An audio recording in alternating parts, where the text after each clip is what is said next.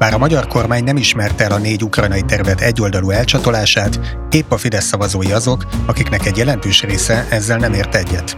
Ez azon ritka esetek egyike, amikor a Fidesz szimpatizánsai nem követik a hivatalos kormányzati álláspontot. Vajon miért? Ez is kiderül a friss kutatásunkból, amit a mai adásban boncolgatunk.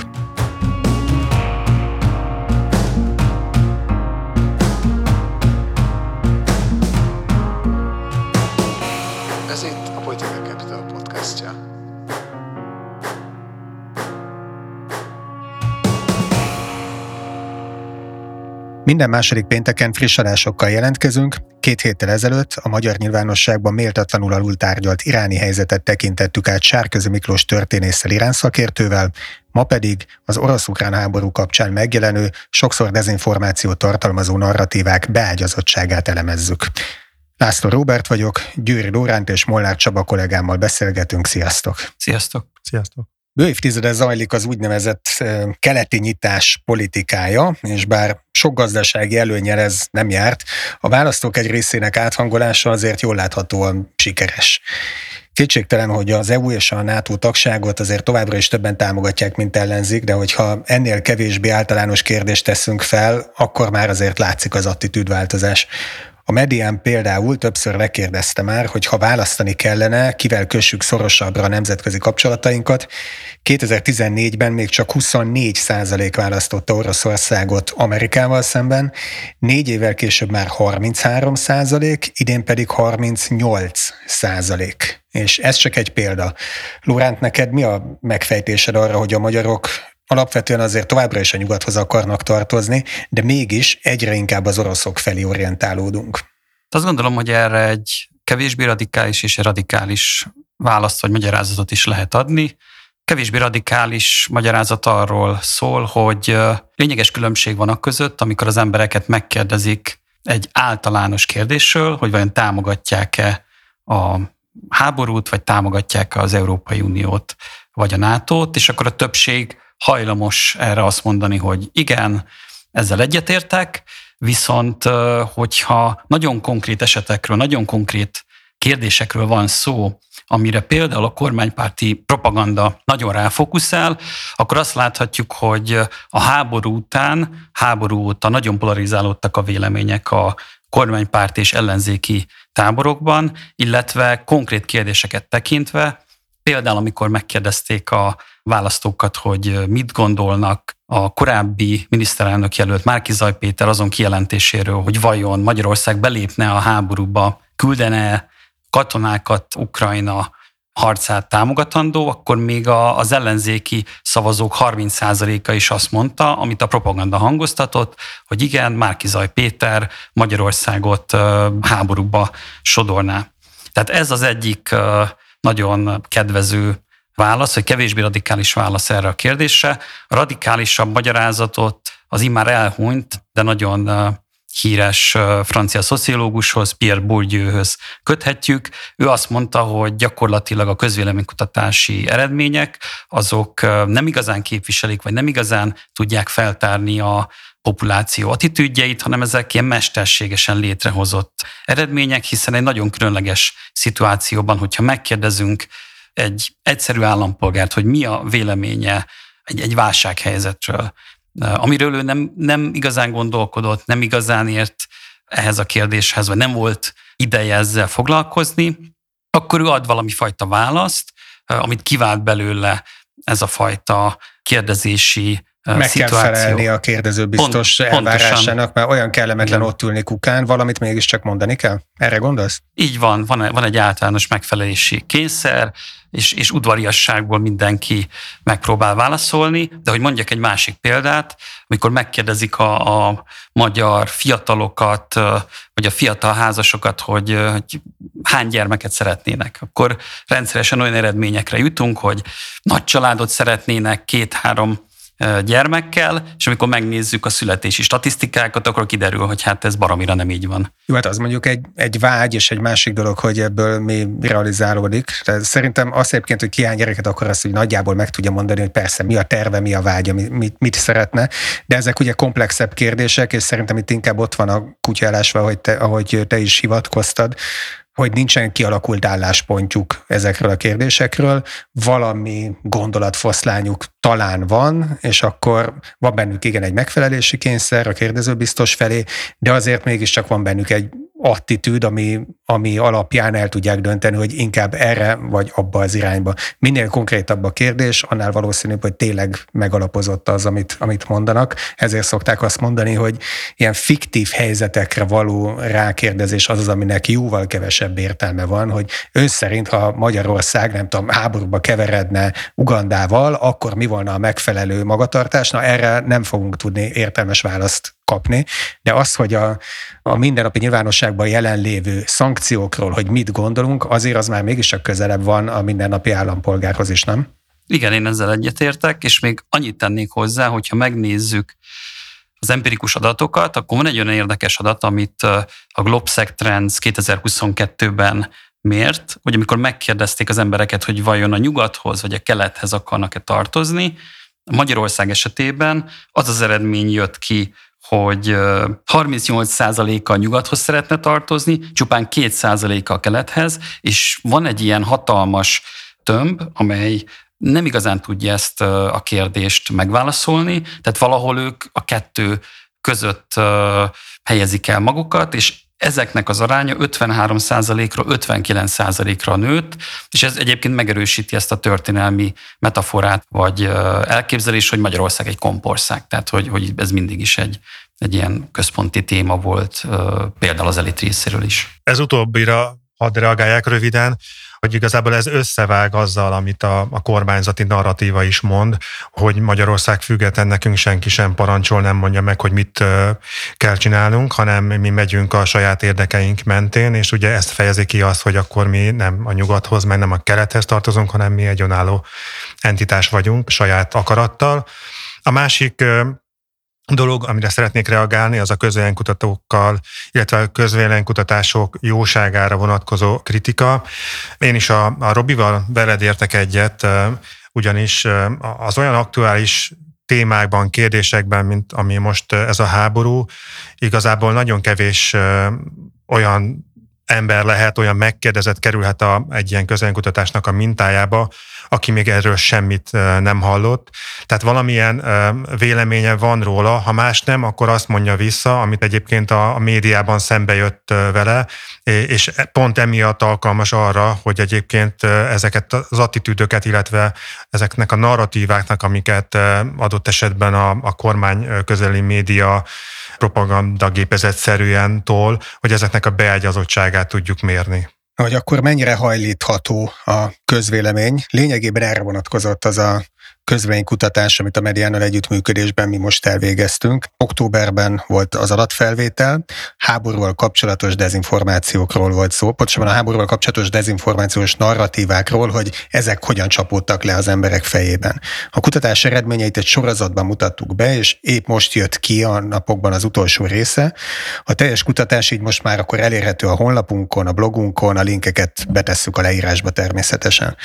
A legfőbb eredménye a felmérésnek, hogy a Fidesz szavazóinak pontosan a fele azt gondolja, hogy Magyarország nem is szavazta meg a szankciókat, ami ugye képtelenség lenne, hiszen az Európai Unió tanácsában ilyesmit csak teljes konszenzussal lehet megszavazni. Tehát a szankciók nem is léteznének, hogyha Orbán Viktor nem szavazott volna igennel. Menjünk egy kicsit jobban bele az adatokba, Csaba, hogy mennyire működik ez a buborék hatás, hogy látod ezekből az adatokból, hogy csak a kormánypárti vagy az ellenzéki szavazók fejében is zavar uralkodik? Először hadd térek ki arra, hogy azért választottuk ezt a sorozat ban történő kommunikációját az adatoknak, mert hogy a kutatásunk az, az nagyon sokrétűre sikerült, ugyanis a háborúval kapcsolatban több olyan területet is érintettünk, amelyek hangsúlyos szerepet kapnak, kaptak a dezinformációs narratívákban. Ilyenek például a háborúért való felelősség kérdése, a szankciók hatása, vagy a Putyin által elcsatolt négy megye kérdése, illetve hát a háború kimenetele és a, a, a békéhez vezető út. Viszont annak ellenére, hogy ennyire széles spektrumú az érintett témák a, a, a teredelme. Általánosan érvényes eredmény az, hogy a kormánypárti szavazók hajlamosabbak az Ukrajna számára kedvezőtlenebb narratívákat támogatni, azokkal egyetérteni. Ezzel szemben az ellenzéki szimpatizánsok, azok sokkal jobban előtérbe helyezik Ukrajna, tehát a megtámadott fél érdekeit. Úgyhogy igen, a, a politikai beállítódás az erősen hat a háború megítélésére. Ugyanakkor, amikor külön vizsgáltuk a Fidesz szavazóinak és a többi ellenzéki párt szavazóinak a véleményét, csak zárójelben jegyzem meg, hogy utóbbiban nem számoltuk bele a mi hazánk szavazóit. Egyrészt azért, mert, mert maga a párt is nagyon mást képvisel a háború kapcsán, mint a többi ellenzéki párt, másrészt pedig azért, hogy külön-külön nézve az egyes ellenzéki pártok szavazói körében kapott eredményeket, azt láttuk, hogy a mi hazánkosok egészen máshogy gondolkodnak, mint a többi ellenzéki párt szavazói, akik viszont sokkal egyformában, homogénebben gondolták ezt a... Hát, sőt, a legtöbb kérdésben volt jellemzően valamelyre orientálódtak, ugye a Fidesz szavazói e- egészen ellentétes irányba az ellenzéki szavazók, és a mi hazánk szavazói a legtöbb kérdés esetében a kettő között találták meg magukat. Nem mindegyik kérdésben, de a legtöbb kérdésben emlékeim szerint így volt. Igen, pontosan, sőt, még azt is mondhatjuk, hogy egy kicsit a, a fideszes nézőpontokhoz voltak közelebb. Ami nem meglepő annak fényében, hogy a Fidesz az elmúlt tíz évben rendszeresen adoptálta a szélsőjobboldali ugye, eszméket, vagy szélsőjobboldali politikai programpontokat.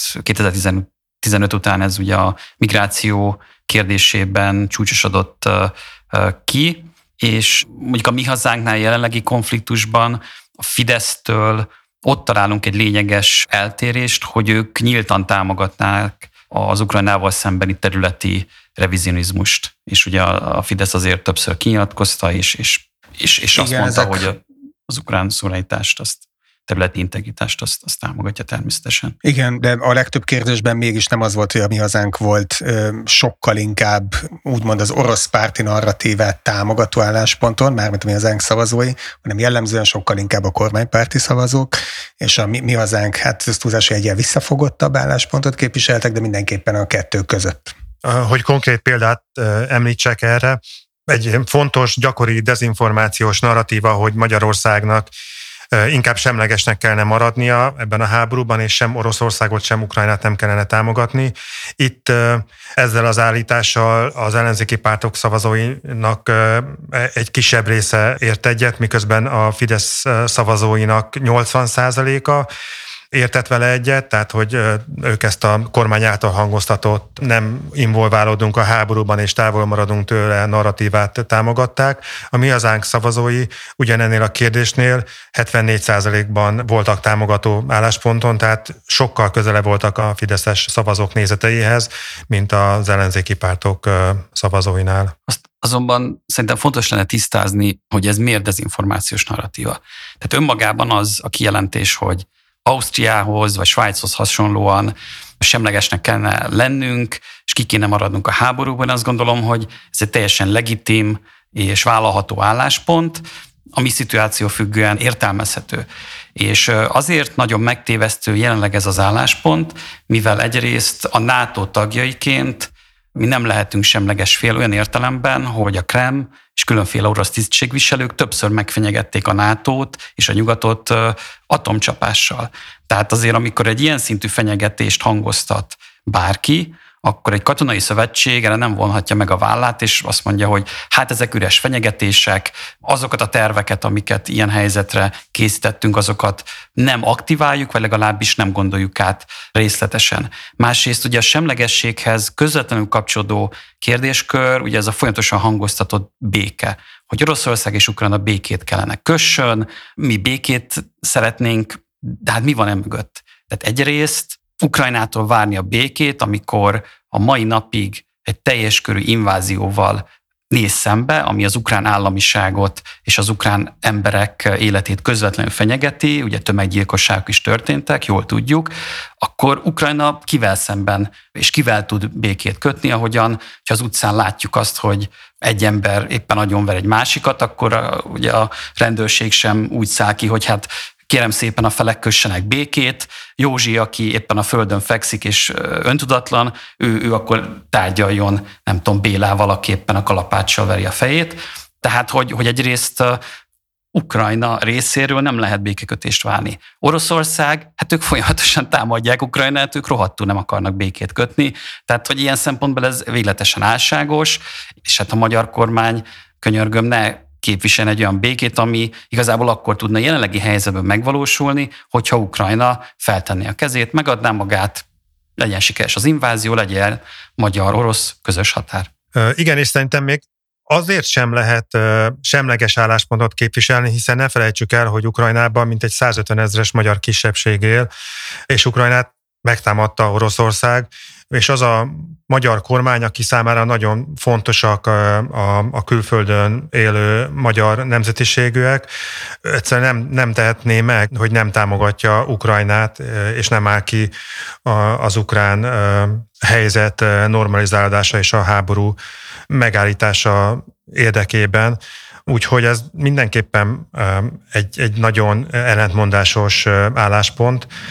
A kutatásunkban egy konkrétabb kérdés is volt még a békével kapcsolatban, ami arról szólt, hogy mi a feltétele a békének, mégpedig az, hogy az, az, az volt az állítás, hogy, a, hogy csak akkor lehet béke, hogyha az orosz csapatok kivonulnak és megtartja a háború előtti területeit. Ezzel kapcsolatban a teljes mintában, tehát mondhatjuk azt, hogy a magyaroknak a 46%-a ezzel egyetértett, és ezzel szemben 30% volt, akik egyértelműen nem értettek egyet ezzel a az állítással. Itt is megjelenik az, hogy az ellenzéki pártok és a Fidesz között nagyon erős eltérés van. Az ellenzéki pártok szavazói sokkal inkább gondolják úgy, hogy igen, ez csak ezzel a feltétellel nek a teljesülés esetén lehet béke, míg a fideszesek kevésbé. De visszatérve a mi hazánkra, aki ugye szélső jobboldali párt, tehát a, a revizionizmus ideológiája nem áll távol túlük, körükben 53% volt az egyetemértők aránya, magasabb, mint a fideszesek körében, tehát látszik, hogy itt a szélsőjobboldali ideológia eszme az erősen befolyásolja a mi hazánk szavazóinak attitűdjét is. Tehát ez az egy, a kevés olyan kérdés volt, amiben a, a mi hazánkosok radikálisabb állásponton voltak, mint a fideszesek, ez volt az egyik ilyen.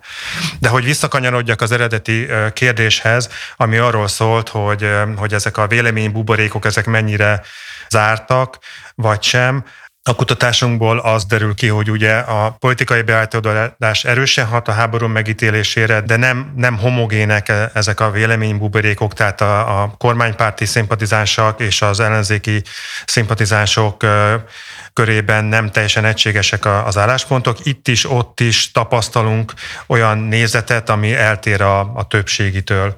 És hogy kicsit, Robi, az általad említett konkrét kérdésre is válaszoljak, az ellenzéki szavazóknak a háromnegyede helyesen tudta, hogy a kormány megszavazta a, a szankciókat, de körükben is volt 23 százalék, akik viszont azt gondolták, hogy a kormány nem szavazta meg ezeket. És kis adalékként, hogy a média környezetet, a kontextust is bemutassuk, az adatfelvételünk az október közepén indult, pont akkor, amikor a, a bombás plakátok megjelentek az utcákon, ekkor lett nyilvános, hogy milyen kérdéseket fognak feltenni a szankciókról szóló nemzeti konzultációban, és hát azóta folyamatosan dübörög a, a Fidesz országjárása, aminek a keretében fideszes politikusok járják az országot, és hát ennek az országjárásnak az a szlogenje, hogy mondjuk nemet a szankciókra, tehát nem csoda, hogy, hogy az emberek elbizonytalanodnak abban a vonatkozásban, hogy akkor most megszavazta a kormány, vagy nem szavazta meg a szankciókat. Hát sőt, nem csak a választók fejében tűnik úgy, hogy mintha zavar lenne, hanem még a fideszes politikusok fejében is érdemes megnézni a kedden kijött Telex videót, ahol hát eleve kevés fideszes politikus állt szóba a, a Telex stábjával, de akik szóba álltak, és ez nagyon dicséretes, hogy többen is voltak ilyenek, ők egészen zavaros érvelésbe kezdtek arról, hogy akkor most megszavazták a szankciót, hogy igen, megszavazták, de valójában miért is nem úgy kell azt érteni, ahogy. És amikor már visszakérdezett a, a riporter, akkor, akkor már ők maguk sem tudták ezt el, elmagyarázni értelmesen. Ahogy néztem azt a videót, az volt az érzésem, hogy bár nyilván a fideszes politikusok tudják, hogy el kell magyarázni a bizonyítványt, és tisztában vannak vele, hogy végül is megszavazták ezeket a szankciókat, mégis annyira uralja őket is a propagandának a hatása, hogy minthogyha legbelül egy kicsit közben maguk is elhinnék a nyilvánvaló hazugságot, hogy nem szavazták meg a, a, a szankciót, mert ez nem egy olyan dolog, ami, ami véleményes, ez igen vagy nem. Megszavazta Orbán Viktor, vagy nem? Megszavazta. Ténykérdés, az összes szankciót és mégis úgy tűnik, mintha őszintén magyaráznák el azt, hogy de hát az nem is egészen úgy volt. Na most, ha ez így van a politikusok szintjén, akkor igazából nincs mit csodálkozni azon, hogy a legtöbb választópolgár, akik azért nem ezzel kelnek, nem ezzel fekszenek, de mégis ott van a minden napjaikban, ott van körülöttük az utcán, és szembe jön a Facebookon a bombás plakát és a, a kormányzati kommunikáció, akkor igazából nem, nincs mit csodálkozni azon, hogy teljes a zavar. Azért a Fideszes elit tekintetében én talán jobban hangsúlyoznám a félelem szerepét. Tehát amikor kamerák keresztüzében válaszolni kell arra a kérdésre, hogy a kormánynak egyrészt mi a szankciós politikája, másrészt ténylegesen, ahogy említetted, megszavazta-e, azért az egyszeri képviselő, még hogyha tudja is mi a valóság, azért azt szerintem nem fogja mondani, hogy persze megszavaztuk, de egyébként ezek a szankciók vállalhatatlanok, sőt az Európai Parlamentben is megszavaztunk egy Oroszországot elítélő határozatot, de egyébként azért Oroszországnak vannak legitim igényei Ukrajnával szemben. Tehát, Én ezt, ezt nem vitatom, nyilvánvalóan persze benne van a politikai tudatosság, a, a félelem is, a kötelesség tudat, ez mindig benne van, csak nekem annak a videónak a, a, a láttán az volt a benyomásom, hogy egy kicsit közben már maguk is elhiszik, és ez, szerintem egyébként ezt nem is lehet másképp csinálni, mint, mint, mint ezzel a mély elkötelezettséggel, hogy muszáj elhinni, hogy a miniszterelnök igazat beszél akkor is, amikor éppen nyilvánvaló a tények bizonyítják, hogy ez nem egészen így van. Egy picit más altémára eveznék, szintén néztük ebben a kutatásban azt, hogy mi a helyzet a négy ukrajnai megyének az, az elcsatolásával. És Gulyás Gergely egy, egy kormányinfón kötelességtudóan elmondta azt, hogy a közös uniós álláspont alapján nem fogadja el a megszállt ukrán területeken tartott népszavazás eredményét, mármint a magyar kormány nem fogadja el, így az ukrajnai területek putyini bekebelezését sem.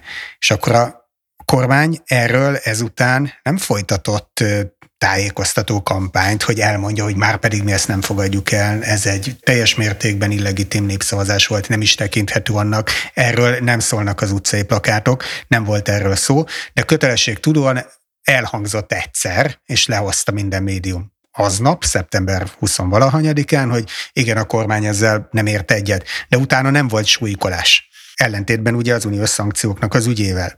Na most akkor a magyarok, azon belül is a kormánypárti szavazók jelentős része nem meglepő, hogy inkább arra az álláspontra helyezkedik, ami a nagyon is létező kormányzati kommunikációból logikusan következne. És mik is voltak az adatok? Csaba, segíts ki a számokkal, Léci? Hát ugye ez a bejelentés, egyrészt az annexiós bejelentés a szeptember 30-án volt, és talán előtte nap mondta Gulyás Gergely a kormányinfon, hogy nem ismerjük el a megyéknek a, az elcsatolását, mert ugye akkor már lehetett tudni, hogy lefutottak a népszavazásnak mondott, nyilvánvalóan torzított lakossági felmérések. Szóval ezt követően már három hét eltelt a mi adatfelvételünkig, tehát bőven lett volna idő arra, hogy, hogy eljusson az emberekhez ez az információ. Ennek ellenére a megkérdezetteinknek az egynegyede nem hallott még erről, és a háromnegyede volt, aki, aki hallott róla. És mivel nem akartuk, hogy egy addig ismeretlen kérdésben kelljen gyorsan állást foglalni a kutatásunk alanyainak, ezért, ezért csak azoktól kérdeztük meg azt, hogy szerintük Magyarországnak el kellene ismerni a területszerzés, vagy nem, akik hallottak magáról a tényről, hogy, hogy ez az annexió ez megtörtént, vagy legalábbis a bejelentése megtörtént. És hogyha megnézzük, hogy a két fő pártpreferencia csoportban milyen eredményeket kaptunk, akkor az látszik, hogy az ellenzéki pártok szavazóinak a nagy többsége, egészen pontosan a 73 az úgy vélte, hogy nem szabadna elismerni az annexiót. Azaz lényegében ők egy véleményen voltak a, a kormányzati állásponttal, még ha azt a, a kabinet nem is nagyon verte nagy dobra. Ezzel szemben a Fidesz szavazói sokkal megosztottabbak és bizonytalanabbak voltak ebben a kérdésben, csak a szűk harmaduk gondolkodott úgy, hogy, hogy nem kéne elismerni az elcsatolást, és ennél többen voltak némileg, 40 százalék, akik ezzel ellenkezőleg gondolkodtak, tehát valójában szembe mentek az általuk szimpatizánsnak vélt kormányzati állásponttal, és csak még egy adalék, hogy, hogy ezt a, a fideszes szavazók fejében lévő bizonytalanságot az is jól jelzi, hogy nagyon sokan voltak, akiknek egyáltalán nem volt határozott véleményünk erről a kérdésről. 23 százalék nyian voltak, akik az ötös skálán, tehát az egyetért, nem ért egyet ötös skálán a középső értéket jelölték meg. Ezt leginkább úgy lehet fordítani, hogy, hogy igen, egyet is ért, meg nem is, tehát kicsit ilyen, ilyen bizonytalan, semleges álláspontot képviseltek. Tehát én nekem az, a, az az érzésem ezzel kapcsolatban, hogy igen, nem volt meg az a határozott minden kormányközeli média platformon súlykolt vélemény, hogy erről akkor mit kellene gondolni, és ezért leginkább az, ez az alapértelmezett, a folyamatosan kommunikált inkább orosz barát, semmint ukrán párti álláspont, beleértve nyilván az Egyesült Államokkal és az Európai Unióval szembeni kritikát is, szóval ez a, az alapértelmezett logika érvényesült sok Fidesz szavazó fejében is, és ezért gondolhatták 40% nyian azt, hogy már pedig nem értünk egyet azzal, hogy ne fogadja el a kormány ezt a elcsatolást én igazából itt nem azt látom, hogy itt komoly ellentmondás van, hanem ez valójában éppen megegyezik a kormányzat céljával. Elmondták, amit kötelességszerűen el kellett mondani, de ezt nem akarták, hogy a, hogy a választópolgárok széles köre tudjon erről. Na azért az továbbra is jól látszik, hogy a, a magyarok ben szeretnének maradni az EU-ban, de azért történt elmozdulás az utóbbi évtizedben, és egyelőre ezzel azért óvatosak a, kormánypárti megszólalók, viszont azért pedzegetik az esetleges kilépés lehetőségét. Szerintetek a, ez a kutatás, meg a számtalan egyéb kutatás alapján is, amiket láttunk, láttatok az utóbbi hónapokban, mennyire áthangolható a közvélemény, elindulhatunk-e szerintetek a Huxit irányába? Hát én összességében kevésbé látom a Huxit veszélyét, tehát inkább egy optimista álláspontot képviselek. Az árnyoldal az az, hogy technikai értelemben a kormányzati kommunikációs gépezet az képes lehet arra, hogy sokakat meggyőzön egy esetleges Huxitról. A Fidesznek és a kormánynak nagy tapasztalata van abban, hogy úgy keretezze az üzeneteit, hogy az emberek többsége ezekkel egyetértsen. Elég csak a nemzeti konzultációk torz kérdéseire gondolni. A kommunikációs gépezet hatékonyságával, eredményességével kapcsolatban megemlíteném még a kutatásunknak egy másik fontos eredményét is, ami azt mutatja, hogy a véleményekre, attitűdökre nem csak a pártpreferencia gyakorol hatást, hanem a hírfogyasztási szokások is. Minél inkább domináns a kormányközeli média szerepe az egyéni hírolvasásban, annál inkább egyetértenek a, a kormány által kommunikált narratívákkal, tehát, és ez, ez részben független a pártpreferenciától, tehát például azok a megkérdezetteink, akiknek nem volt választott pártjuk, önállók is működött ez az összefüggés, tehát hogy igenis a, a kormány közeli média fogyasztása az befolyásolja a véleményeket, ugyanis ugye nyilván ez az erősen centralizált kommunikáció, ez, ez nagyon erősen átmegy, és minden csatornából ez jön, tehát addig-addig mondják, amíg az emberekbe ez végül nyomot hagy, és, és elhiszik, hogy ez tényleg így van. De ami az optimizmusomat erősíti, az az, hogy azért egy ilyen Huxitról szóló szavazás érvényességét és eredményességét azért egy EU-párti kampány is képes befolyásolni, és egy ilyenben sokkal könnyebb olyan érveket találni, amelyek szinte mindenkihez közel állnak, és, és tud velük azonosulni. Szemben például a szankciók esetében, ahol mi európaiak közvetlenül csak a járulékos kedvezőtlen hatásokat érezzük, az, hogy az orosz gazdaságra és a háború folyamatára milyen hatást gyakorol, azt nem. Más oldalról megközelítve mire eljutunk oda, hogy, hogy nettó befizetői leszünk az EU-nak, amikor ugye Orbán szerint felmerülhet a tagságunknak a kérdése, addigra valószínűleg már bevezettük az eurót, és egy ilyen helyzetben, ez, vagy egy ilyen helyzet sokkal szorosabb köteléket jelent, ami nem csak a lakosság, hanem a gazdaság is nehezebben bont fel. Úgyhogy emiatt én azt gondolom, hogy hogy tényleg mire a folyamat odáig eljutna, hogy, hogy akkor most esetlegesen kilépünk, addigra, addigra már annyira szoros lesz a, az EU-val való beágyazottságunk, hogy, hogy, hogy ez már nem fog menni, ez nem lesz kivitelezhető. Hogy ne egy pozitív végszóval zárjunk, Ez egy cél, hogy ne, ne legyen Igen, pozitív? igen, igen. Tehát okay. az adatok azért inkább aggodalomra adnak okot, mint sem derülátásra. Azért az a miniszterelnöki kijelentés, hogy mi 2030-ra nettó bevizetők leszünk, azért ez egy nettó csúsztatás, azt azért látni kell, és ez a csúsztatás vagy féligasság pont arra szolgál, hogy Orbán Viktor a politikai napirendre tudja venni Magyarország Európai Uniós tagságát, és én azt nagyon-nagyon aggasztónak tartom, hogy ez a fajta szélsőséges és korábban inkább a szélsőboldal által képviselt, és más országban is elsősorban a szélsőboldal által képviselt álláspont, az immár a kormánypártok retorikájának a részét képezi. Tehát azt láthatjuk, hogy a a szélsőséges pozícióból ugye a mainstream részévé vált ennek a témának a felvetése és a tárgyalása, és ugyan még tényleg a számok azt mutatják, hogy nincsen mögött azért egy komolyabb társadalmi támogatottság. Én azt nem látom, hogy amíg a Fidesz hatalmon marad, addig nem fogja továbbra is folytatni ezt a brüsszelező politikát, ami, ami alapvetően megágyaz egy lehetséges huxitnak is, legalábbis részben az attitűdök, részben pedig a politika részéről. Győr Lórántal és Molnár Csabával búcsúzunk. Az említett kutatások a leírásban elérhetők. Két hét múlva új adással jelentkezünk, addig is kövessék Facebook oldalunkat, honlapunkat, ahol feliratkozhatnak hírlevelünkre is, és ha fontosnak, hasznosnak találják a munkánkat, támogatni is tudnak minket. Linkek a leírásban. Minden jót, viszont hallásra!